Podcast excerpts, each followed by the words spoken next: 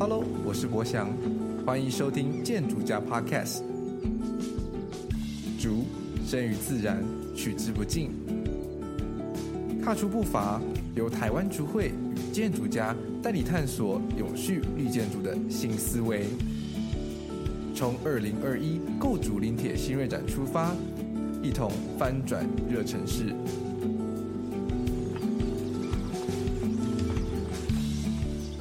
Hello，欢迎再次收听建筑家 Podcast，我是博翔。本周是与台湾竹会共同制播的二零二一构筑林铁新锐展专题节目。我们将一共推出四集，本季是第三集。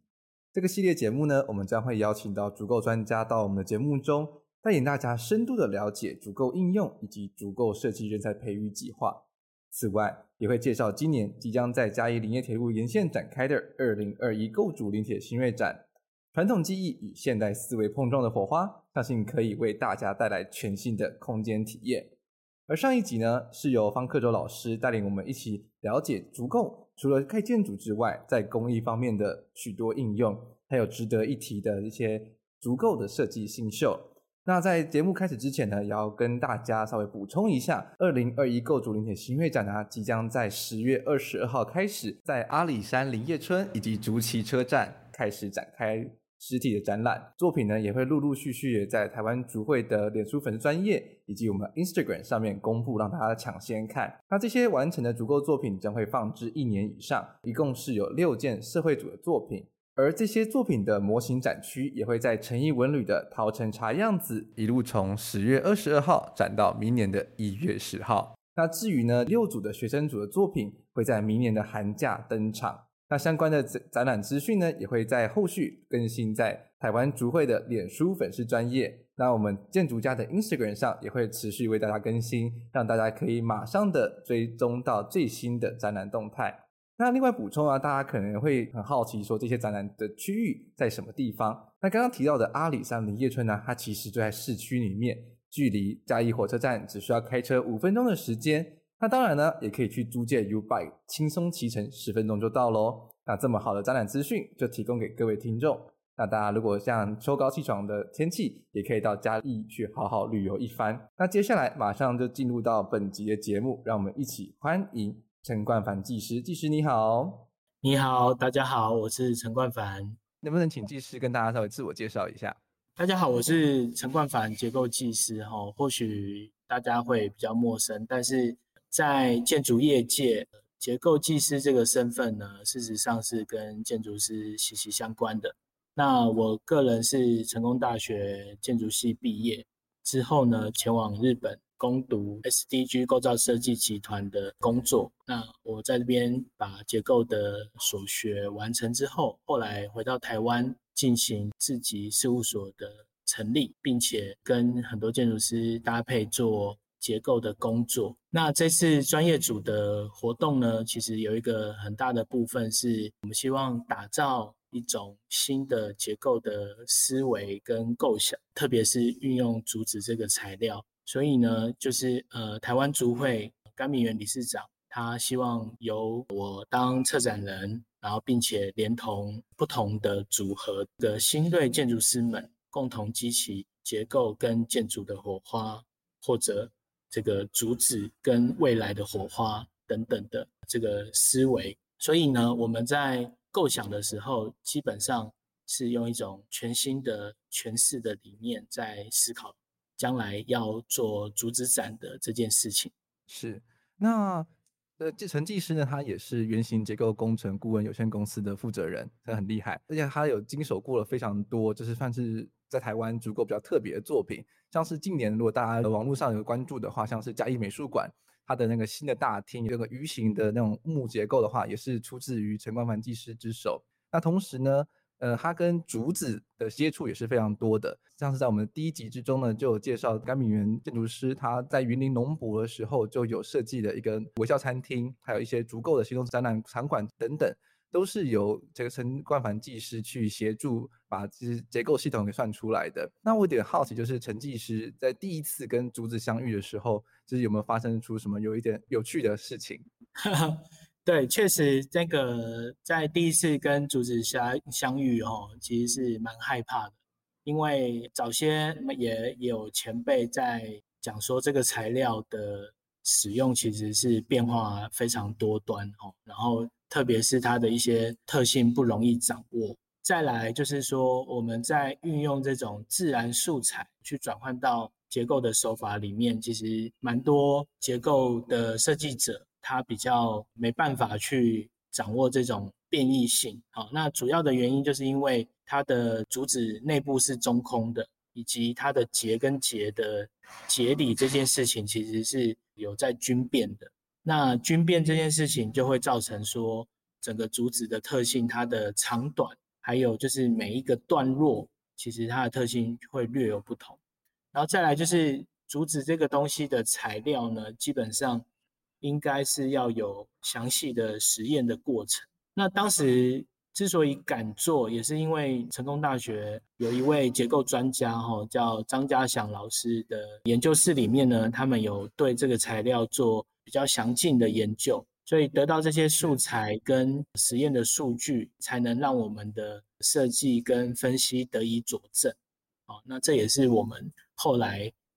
敢大胆的推进的一个很大的理由。所以除了设计手法，其实我们有找到一个解决的方式。那另外就是在研究单位的学校的认证，其实它有把整个议题还有一个数据好做良好的完整的搭配，然后所以让后面我们的这个延续是朝好的方向的。是，那我有点好奇，就是。竹子这种材料啊，在做结构计算的时候，它的计算方法跟计算木梁或者计算钢结构这样是一样的吗？一样都是把它假设成一个一个杆件的方式去做计算吗？还是说它在整个计算上会是不一样的考量？基本上回到软体来说，它都被转换成是一个杆件，哦，只不过钢结构的杆件它是一个均质的，那木结构的杆件它会有不同纤维方向。并且它的这个泊松比啦，还有这个弹性模数，其实是不太一致的。所以基本上我们对于那根杆件，它是钢、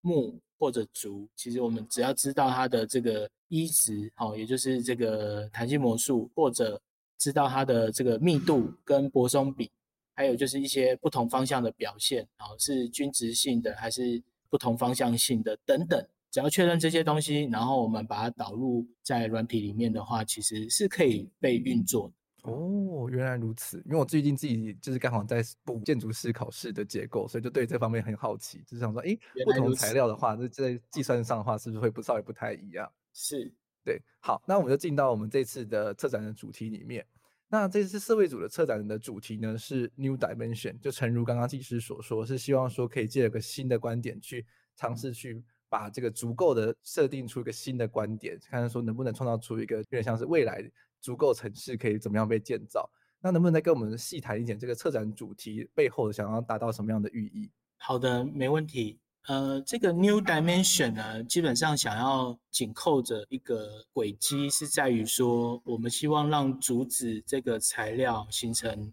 在我们的建筑向度上来说，可以是形成一个新的维度。而不是大家在想的，只能用 RC，只能用钢构。那这当然是一个起手式。所以，我们首先呢，在这个策展先找回原先在竹子在我们台湾这块土地究竟扮演了什么样的角色。所以，其实它还有一个标题是竹基。好，我们希望用竹子的这个轨迹来看这件事情。然后搭配我们的 New Dimension 这件事情去做一个展览的主轴，所以我们一直在想说，如果台湾的四周它本来就是竹林，那我们走入山看见林会是什么样的动作？所以我们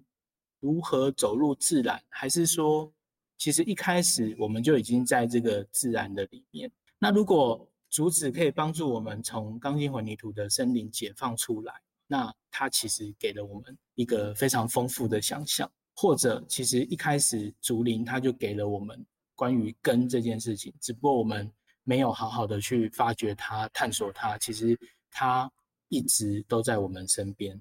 所以扎根于二十三点五度这个纬度的这个自然素材，究竟在这个地球的表现究竟应该是什么呢？在台湾的表现又应该是什么呢？所以我们开始。希望思考从我们土地所诞生的这个主旨开始想起，让我们想想我们这块土地，还有想想我们台湾的四周。这次的构筑林铁呢，其实是有一个想法，是想要紧扣关于嘉义这个地方。那大家都知道，嘉义是一个以自然森林、铁道环绕于城市的存在，所以它是一个非常自然的城市。所以我们希望打造一个跟当地文化、当地的纹理呼应的一个地景构造物。那这个地景构造物呢，正如我刚刚说的，它希望是用一种自然素材，就是竹子。这件事情形成一种新的维度，那也希望用建筑跟结构的关系去完成一种新的表现。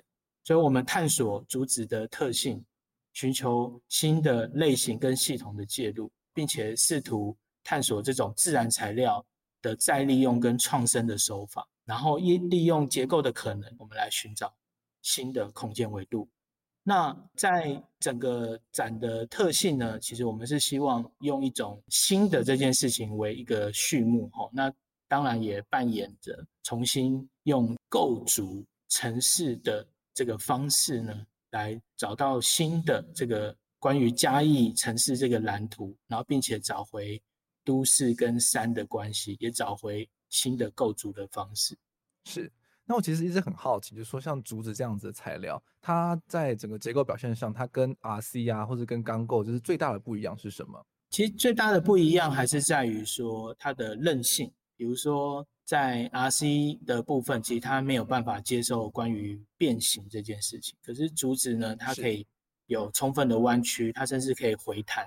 好，那这种的韧性的强度呢，让它的不管施工的手法也好，组构的方式也好。还有，甚至最后的抗地震或者风的这个效果，其实它也会有一个恢复的动作。是，那其实就有点好奇，像是因为近年来看到很多建筑师杂志，其实陆陆续续在亚洲区都有非常多的这种竹构的建筑作品出现，它是包含像是泰国啦，或是东南亚的一些国家，他们都有把这种用竹构方式去建构学校啦，或者是一些就是公共场所的空间。那反观到台湾，就是除了台湾竹会干建筑师的推动之之外，好像就看到比较少人在做这方面的应用。那觉得是在哪个环节上造成台湾在这种自然材料的运用上是比较缺乏的呢？哦，我觉得这是一个蛮关键的问题哈，因为明明就是干建筑师已经做了一个很大胆的示范，那为何就是？并没有办法前仆后继的去广泛的被使用。那我们也一直在思考，就是究竟发生了什么事情。那我觉得主要还是在于说，第一个，这个素材关于这个建筑专业者他的掌握度，他其实需要投入蛮大的一个资源跟研究，还有学习这件事情。所以他并没有办法在一开始拿到就马上使用，他必须沉淀或是消化。可能一年两年的时间，然后从小的构造开始做，它才比较大胆的可以去运作这件事情。那除此之外，就是公共工程的一个法规的束缚哈。对于这种材料，除非你是真的非常非常有心想要突破它，那不然，那走到法规面的话，其实它在推动常常会遭到很多的委员的质疑，或者说排斥，说这个构造。的一个可行性、耐久性等等，那其实它的前身就是木构造。那木构造这件事情都已经没有那么顺利的被推动，那更何况是它的这个表兄弟竹构造。所以足构造在面临的危机又是特别的困难的。是，那就让我想到说，就是看到菲律宾他们已经有用木构造去盖一座机场出来，这么大胆的、这么大型的公共建设。台湾相对起来真的是推展的比较慢啦，就是在这个木构造的使用上面。那要继续往下推到足构造来做，就是公共建设或者很多人使用的空间的话，其实真的还有很长一段路要走呢。对啊，确实是我们可能在这个危机也是转机的节奏之下，可能木构造、足构造它可能会慢慢的联袂发生啊。那这个转机，我倒认为刚好跟现在的缺工，还有就是有一些物价的浮动有相关性。那我刚刚有一直提到。竹子它就是最符合我们台湾这个场域它生长的条件。那它的这个环境呢，还有速度呢，其实都非常适合来做运作。那这也间接的取代了包含这个世界原物料的这件事情，它是完全自然，而且取之不尽，用之不竭。好，只要你妥善的安排跟这个培养的话，其实它会是这样的材料。所以像欧洲啊、美国、加拿大、日本这种呃先进国家，其实他们不是对，他们并没有阻止，可是他们的自然素材就是木头，所以他们对木头的态度是非常的去谨慎、小心，而且去活用这些资源，并且完完整整的去规范它、使用它。那反观我们，其实台湾是拥有木头，也拥有竹子，但是呢，我们的政策面并没有好好的去详加去调整这件事情，所以让我们就是没有办法去活用、去伸展这些手法。是，那这一一方面也导致说，就是在整个建筑教育里面是比较欠缺，就是木构造或竹构造的一些相关的运用。但我们就主要都是在学说 RC 要怎么算啊，钢结构要怎么做啊，所以就变成说后来真的职业之后，主要使用的也是这两个材料。那也是很幸运，就是台湾竹会近年来就开始去推动了这个竹构人才的培育计划。那在今年我们刚刚第二集的时候，其实就提到说，他就深入到学校里面，从建筑新鲜人这边下手，然后让他们去接触竹构，去了解竹构，然后开始去可以尝试用竹子去做一些小的装置作品。那在这一次的社会组的里面呢，也开始去跟一些建筑的这种新锐的团队去合作，去教导这些建筑师们。如何去使用竹构这个材料，也是希望说可以跟建筑师他们一起合作，借由建筑师的这种经验，然后去跟竹构合作出一种新的使用的想象。那也是希望说跟技师这边有合作关系，然后去看说，哎，这样子他们天马行空想出来的这种竹构造的作品，是不是有被实现的可能性？还或者是说顺应这个样子材料，这样子的提案需要被怎么样的调整，才有办法实现在整个现实的世界里面？其实就跟技师刚刚在节目前所说的，竹子的它有很多不一样的特性，可能就不能想把它当成是一个很均质的杆件来去做思考。你要想象说，哎，它是中空的，它如果过度弯曲的话，可能会爆裂，或者是说它还有一些耐久度的问题，然后要怎么样的去做维护，才有办法是一个可以耐久使用的好作品。接下来呢，就跟各位听众们介绍，就这一次加入我们这个二零二一构筑林铁新锐展的六位新锐建筑师。那分别是王明显建筑师、彭文苑建筑师、王哲建筑师、叶玉新建筑师、方颖平设计师跟陈玉文设计师。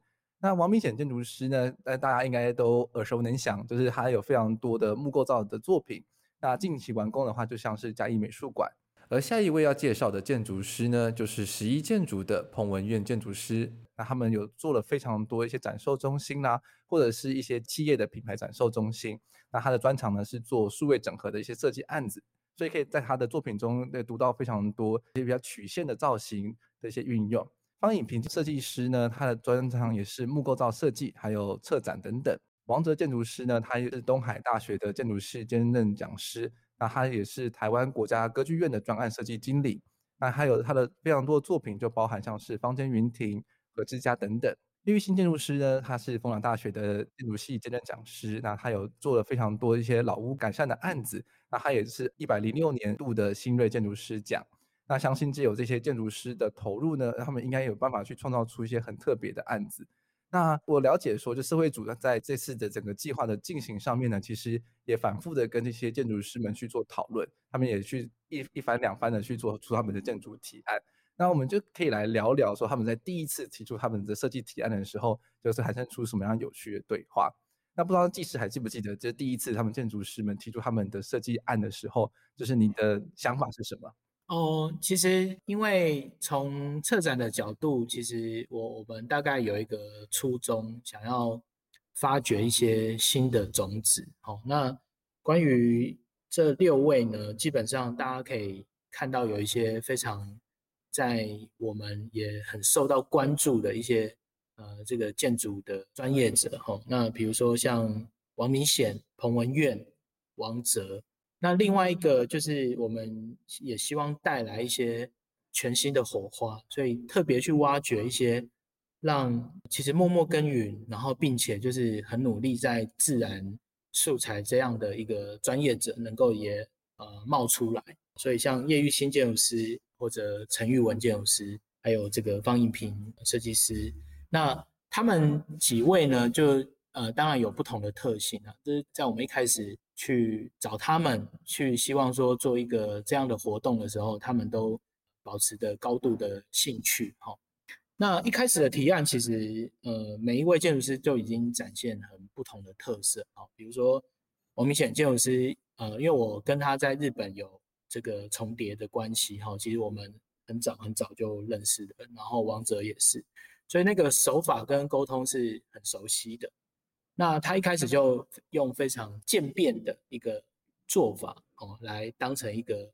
呃，去把一件作品去完整塑形的一个方式，所以出手其实已经都是相当的成熟。然后呃，文苑呢，基本上他就是因为他过去是在这个扎哈。大家非常鼎鼎有名的 Zaha Hadid 这个建筑师事务所做，所以我们也希望从他身上看到数位建筑跟竹子会产生什么样的火花。所以一开始其实他的作品就已经是相当令人惊艳哦，就是很像一个一个 Chanel 的一个符号哦。我们甚至有开玩笑的说，就是哇，这个竹子如果被你端上国际舞台哦，那我们就让 Chanel 来这个去。做一个这样的一个 logo 或者一个品牌的代理，那这个文员建筑师或许不用当建筑师，好，直接成为一个 这个品牌设计师，就已经完全可以带领着大家再继续往前走，也带领着这个竹子迈向一个新的高度。那我觉得这是当时非常有趣的。那王哲建筑师他因为过往是承袭这个小岛一号，是他的老师，好，所以他们一直有一种空间理论。的一个手法哦，所以他一直在这个虚实的关系这个界面来做一个考量，所以他提出的构筑的手法是相当迷人而且特别。那而且他是呃我们这几组呢唯一完完全全翻案去进入下一个阶段哦，也就是说他第一次提的案子跟他即将呈现到呃世人面前，然后达到一个完整的这个表现，这个。是完完全全两个不同的案子，那这个就是相当有趣的地方。所以当中他做了呃非常大的挣扎，就是他怎么放弃，然后又是怎么力挽狂澜，找到一个新的解法。那我这边就是还是要先卖个关子，就是到时候大家就是拭目以待，他的这个新的作品会是怎么样。那我只能讲说，他的过程非常有趣，是。所以王王哲建筑师他的作品跟我在这个 Green Media 上面看到了的这个设计图是完全不一样的，就是不是那个翅膀两片那样子的。呃，现在是这样哈，最早先最早先是比较像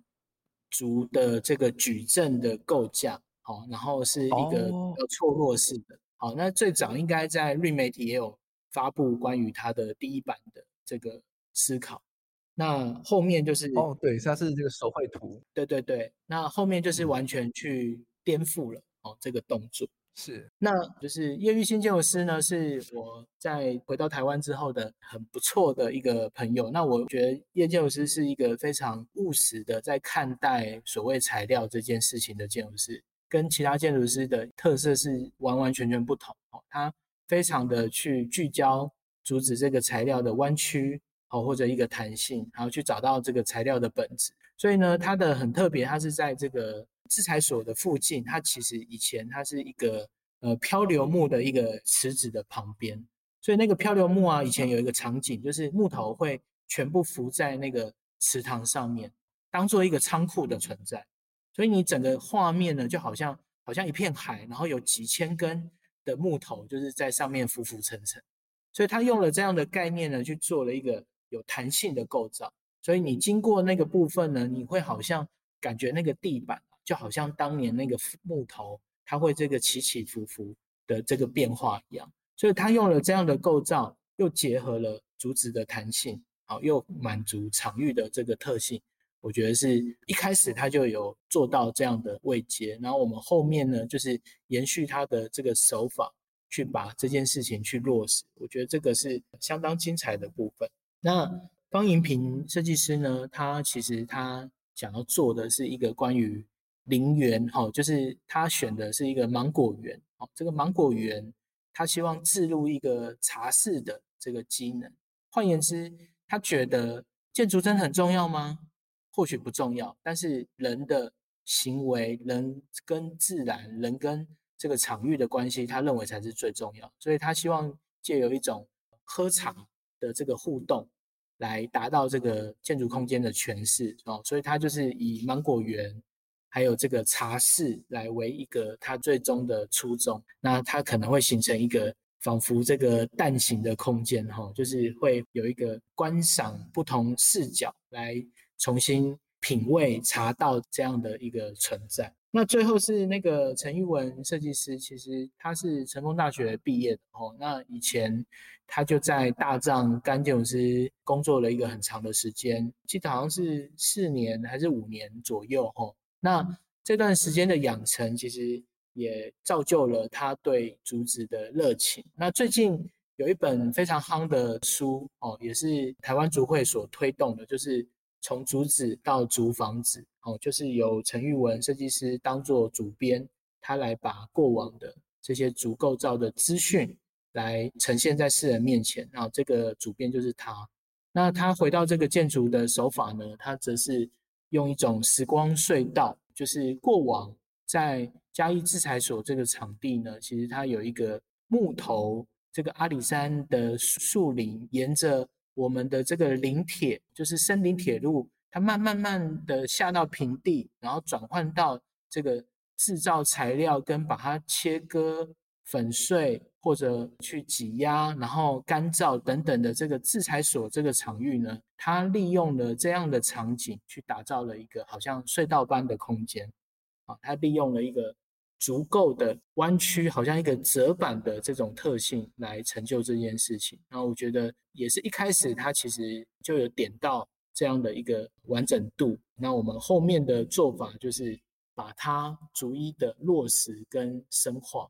那这大概是六组的一个整体的状况。是哇，技师真的是非常的。巨细靡遗的跟我们就是讲了，就是这位六位建筑师跟设计师他们提出来的作品，真的很令人惊艳。那这边帮听众们补充一下，就是我们刚刚提到的这六组建筑师的作品啊，其中四组是在阿里山林业村做展出，那另外的两组呢是在竹崎车站。那我呢已经抢先的去嘉义帮大家开箱这六件作品，这真的都非常非常的厉害。那十月二十号在开展之后呢，大家都可以好好的利用周末的时间，或者是平日休假时间，到嘉义这个城市旅游一番，然后看看这六件非常惊人的竹构作品。那我们回到就这六组作品上面来聊聊。那第一个作品让我非常惊艳的，其实就是王明显建筑师他提出的这个竹轩天井。那它的设置地点是在竹溪车站这边，因为它是以一个就是斗笠的造型去做发想，然后他把它就像反转一样。就是让整个开口是有点朝上，然后在中间去形成一个天井。那他他是希望说，就是人可以就是经由这个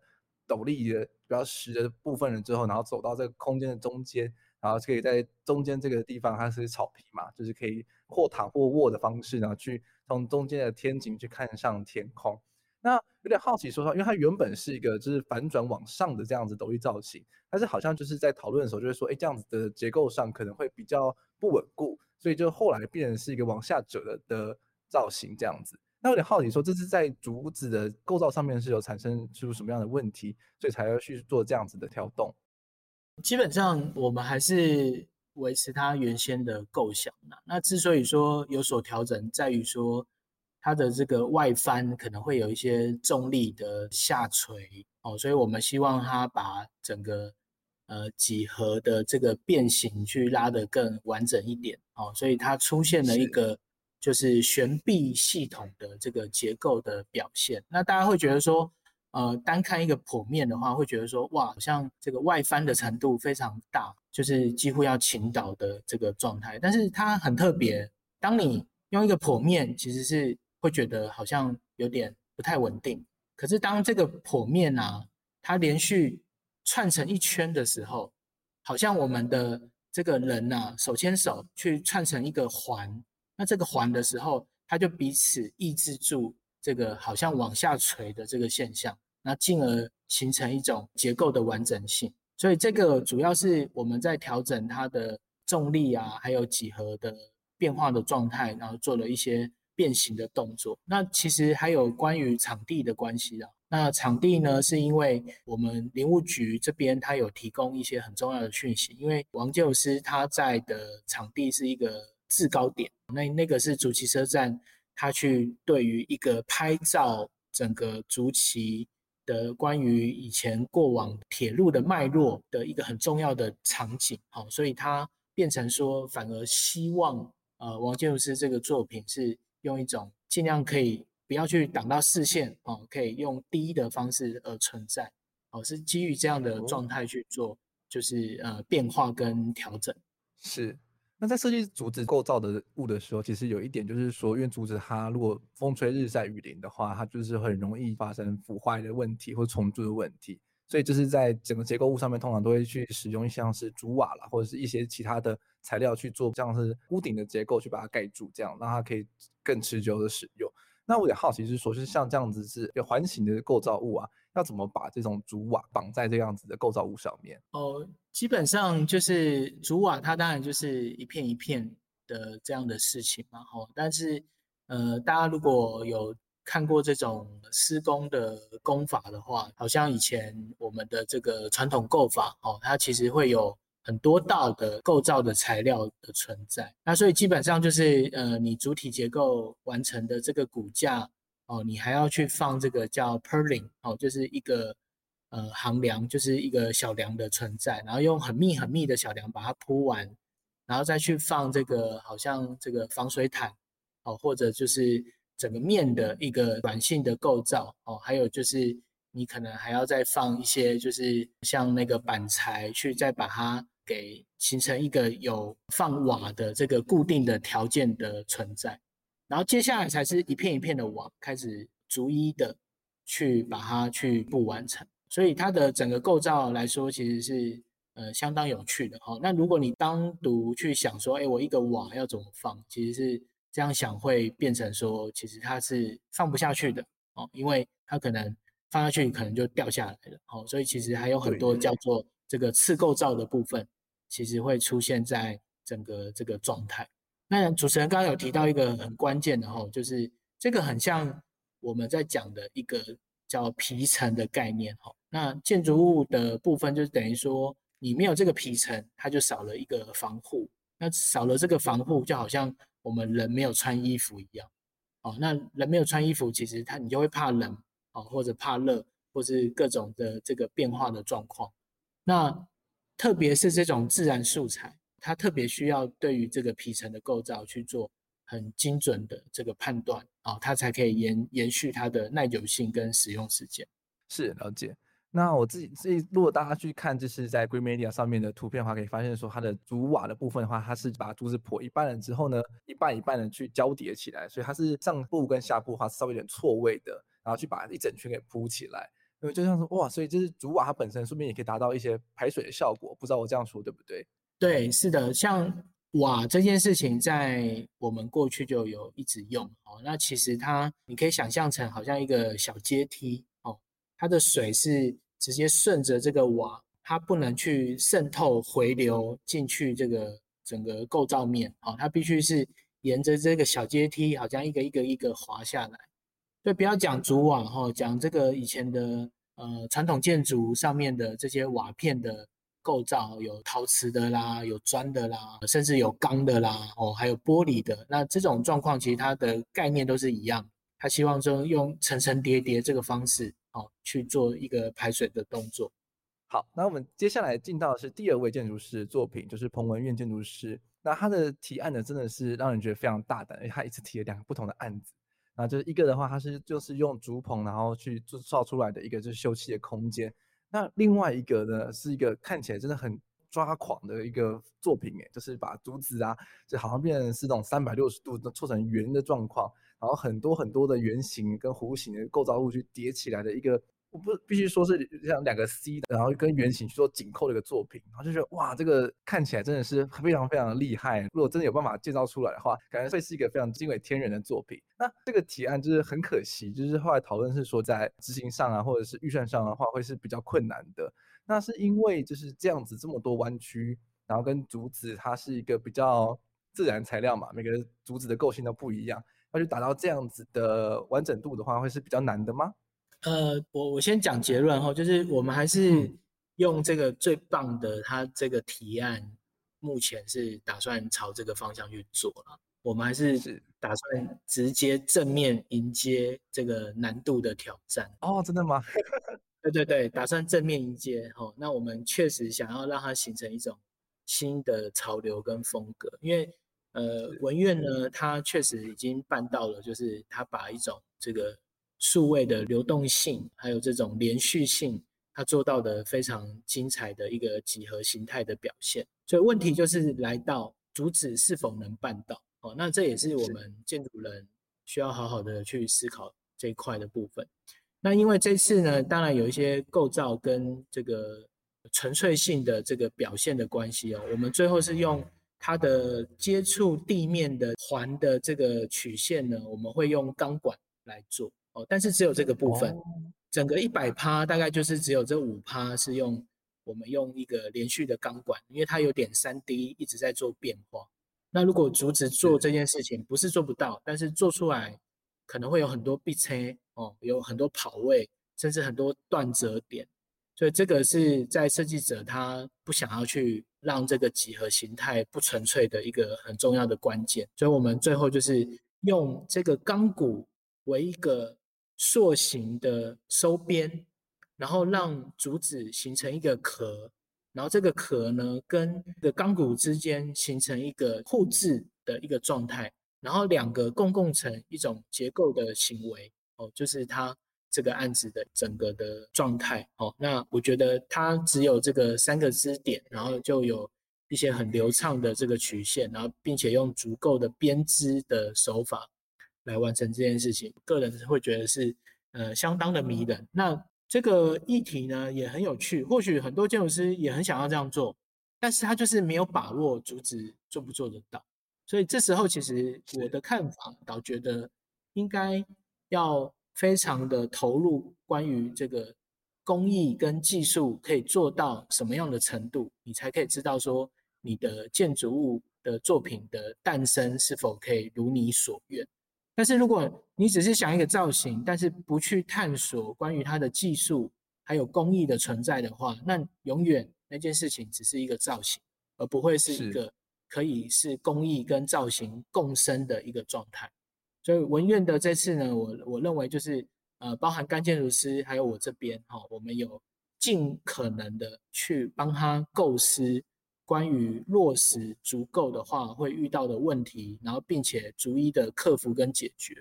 所以我们非常希望，就是他用他最精彩的、最想要表现的这个，可以有一个这个品牌的作品，哦，当做他的设计的初衷。然后这也是我们想让这个结构跟建筑合一的一个存在，哦，它可以形成一种好像薄壳的这个状态。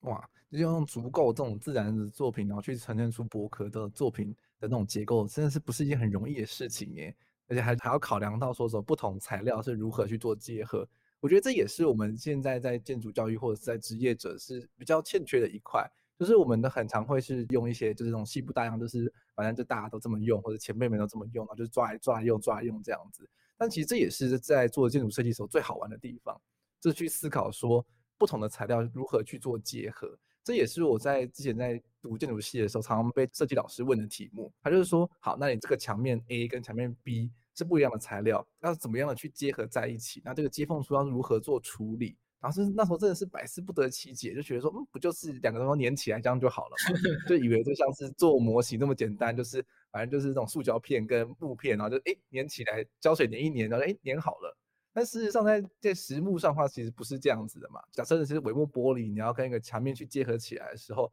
它不可能是就是一百趴完好的，就是反正就两个东西叠在一起，它可能会是有点错位啊，或者是考量到一些风啊、雨啊，或者一些太阳的关系，然后去跟不同的材料去做结合，才有办法让两个不同的材料去完美的结合在一起。我觉得这也是建筑设计最有趣的地方吧，就是慢慢在职业之后就觉得说，哇，其实真的一栋建筑物有办法被盖出来、被实践出来。这背后有非常多需要仔细思考跟仔细验证实验的地方。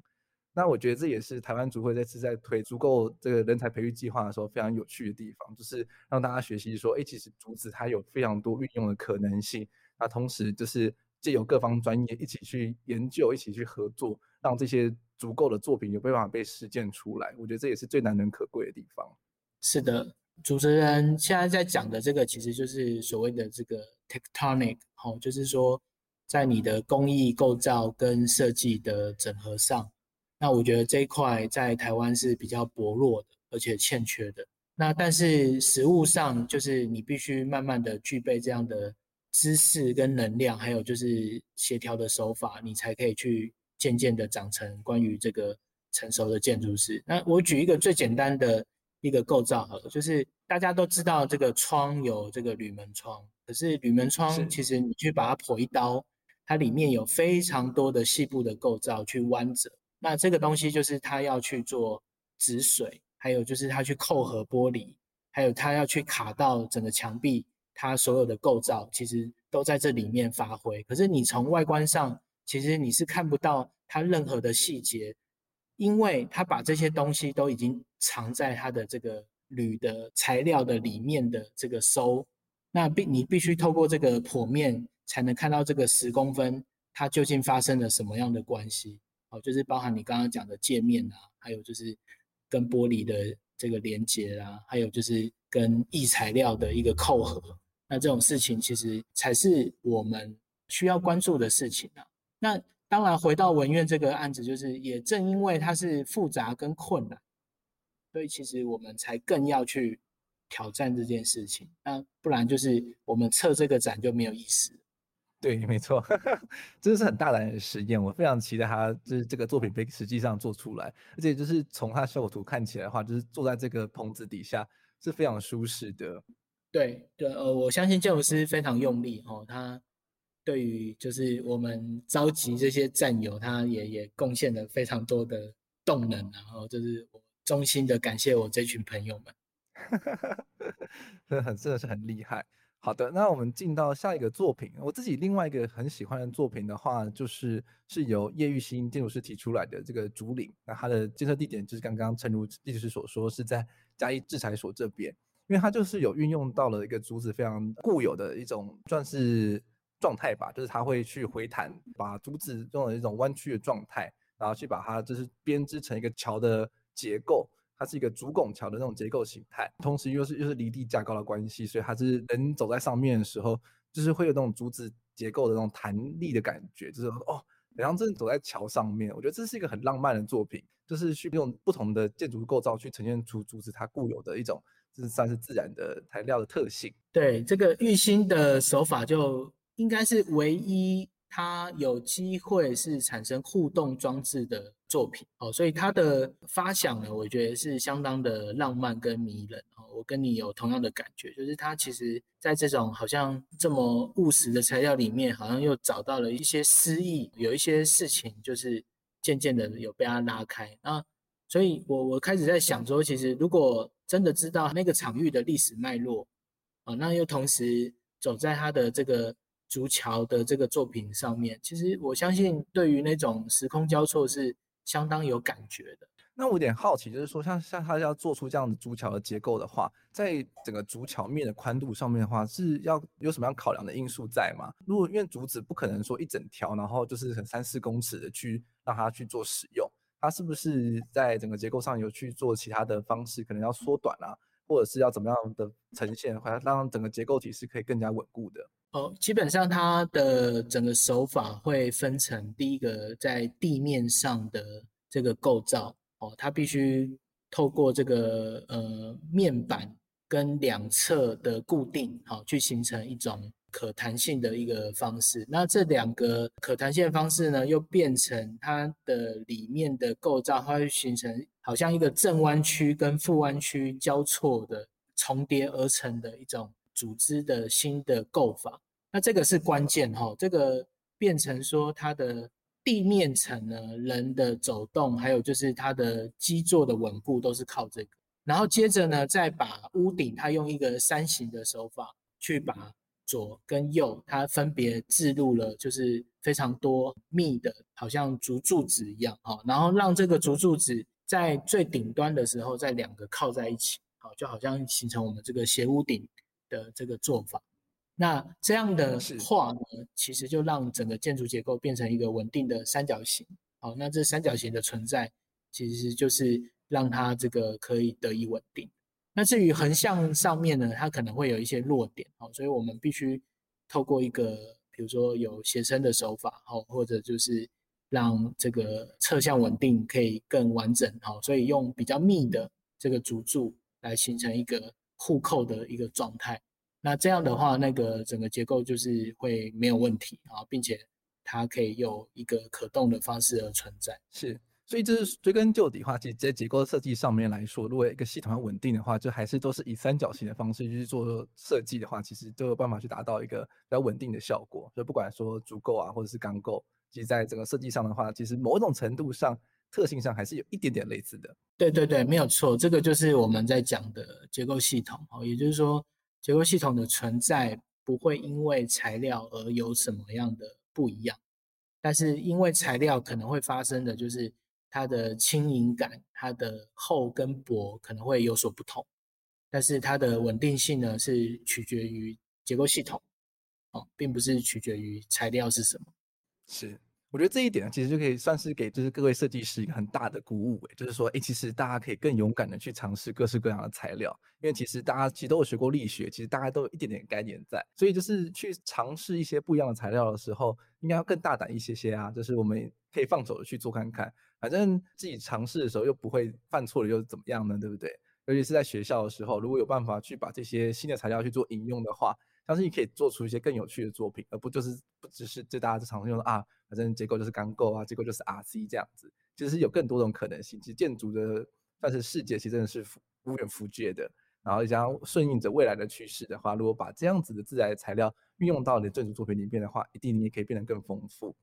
那最后一个我想谈的作品呢，就是是由方奕屏设计师提出来的这个精灵之境芒果茶屋。我觉得这个作品它的故背后的故事也非常的浪漫，因为它也是设置在嘉义制材所这边，然后是把它的茶屋放置在一片芒果园里面。就光是听到这样子的这个场景的论述，就觉得说哇，这个作品真的是好可爱哦，真的是有一点像是树立在这个芒果树下面的那种小世界的感觉。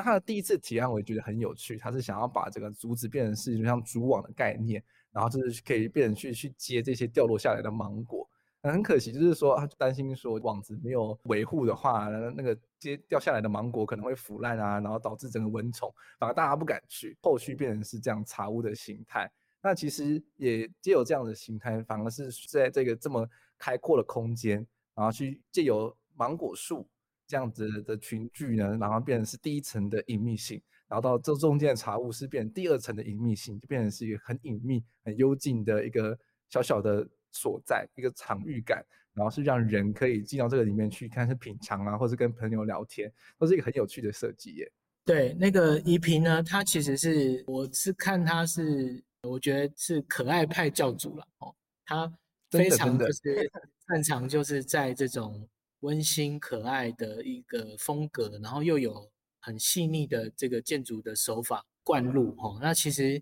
整个这个手法是我觉得是相当的有趣，而且就是迷人。那其实我更喜欢他一开始的那个提案。那确实，陈你说的，就是在日后的维养上，其实有遇到蛮大的阻碍，所以他不得不转换成一个是具有屋顶的一个空间的落实。哦，那但是也并不违背他想要去用一个行为跟人家。做一个交流互动的这件事情，然后所产生的空间呢？嗯，对，我觉得他第一个提案就是说，如果这样人是躺在这个土地上面，然后往上看，然后看很多芒果结果，然后这样垂挂下来的话，这就是一个很浪漫的场景耶。我自己是没有这样子的经验，我觉得如果有机会创造出这样的空间的话，也会非常的有趣。是是，竹编如果可以这样子做，其实是相当相当大胆，而且就是去别树一帜的。嗯，是。好，那我最最后一个想问技师的问题，就是说这些建筑师他们在做提案的时候啊，他们其实面对到竹构这样的材料的时候，他们是不是常常会忘记它竹构有什么样的特性，或者是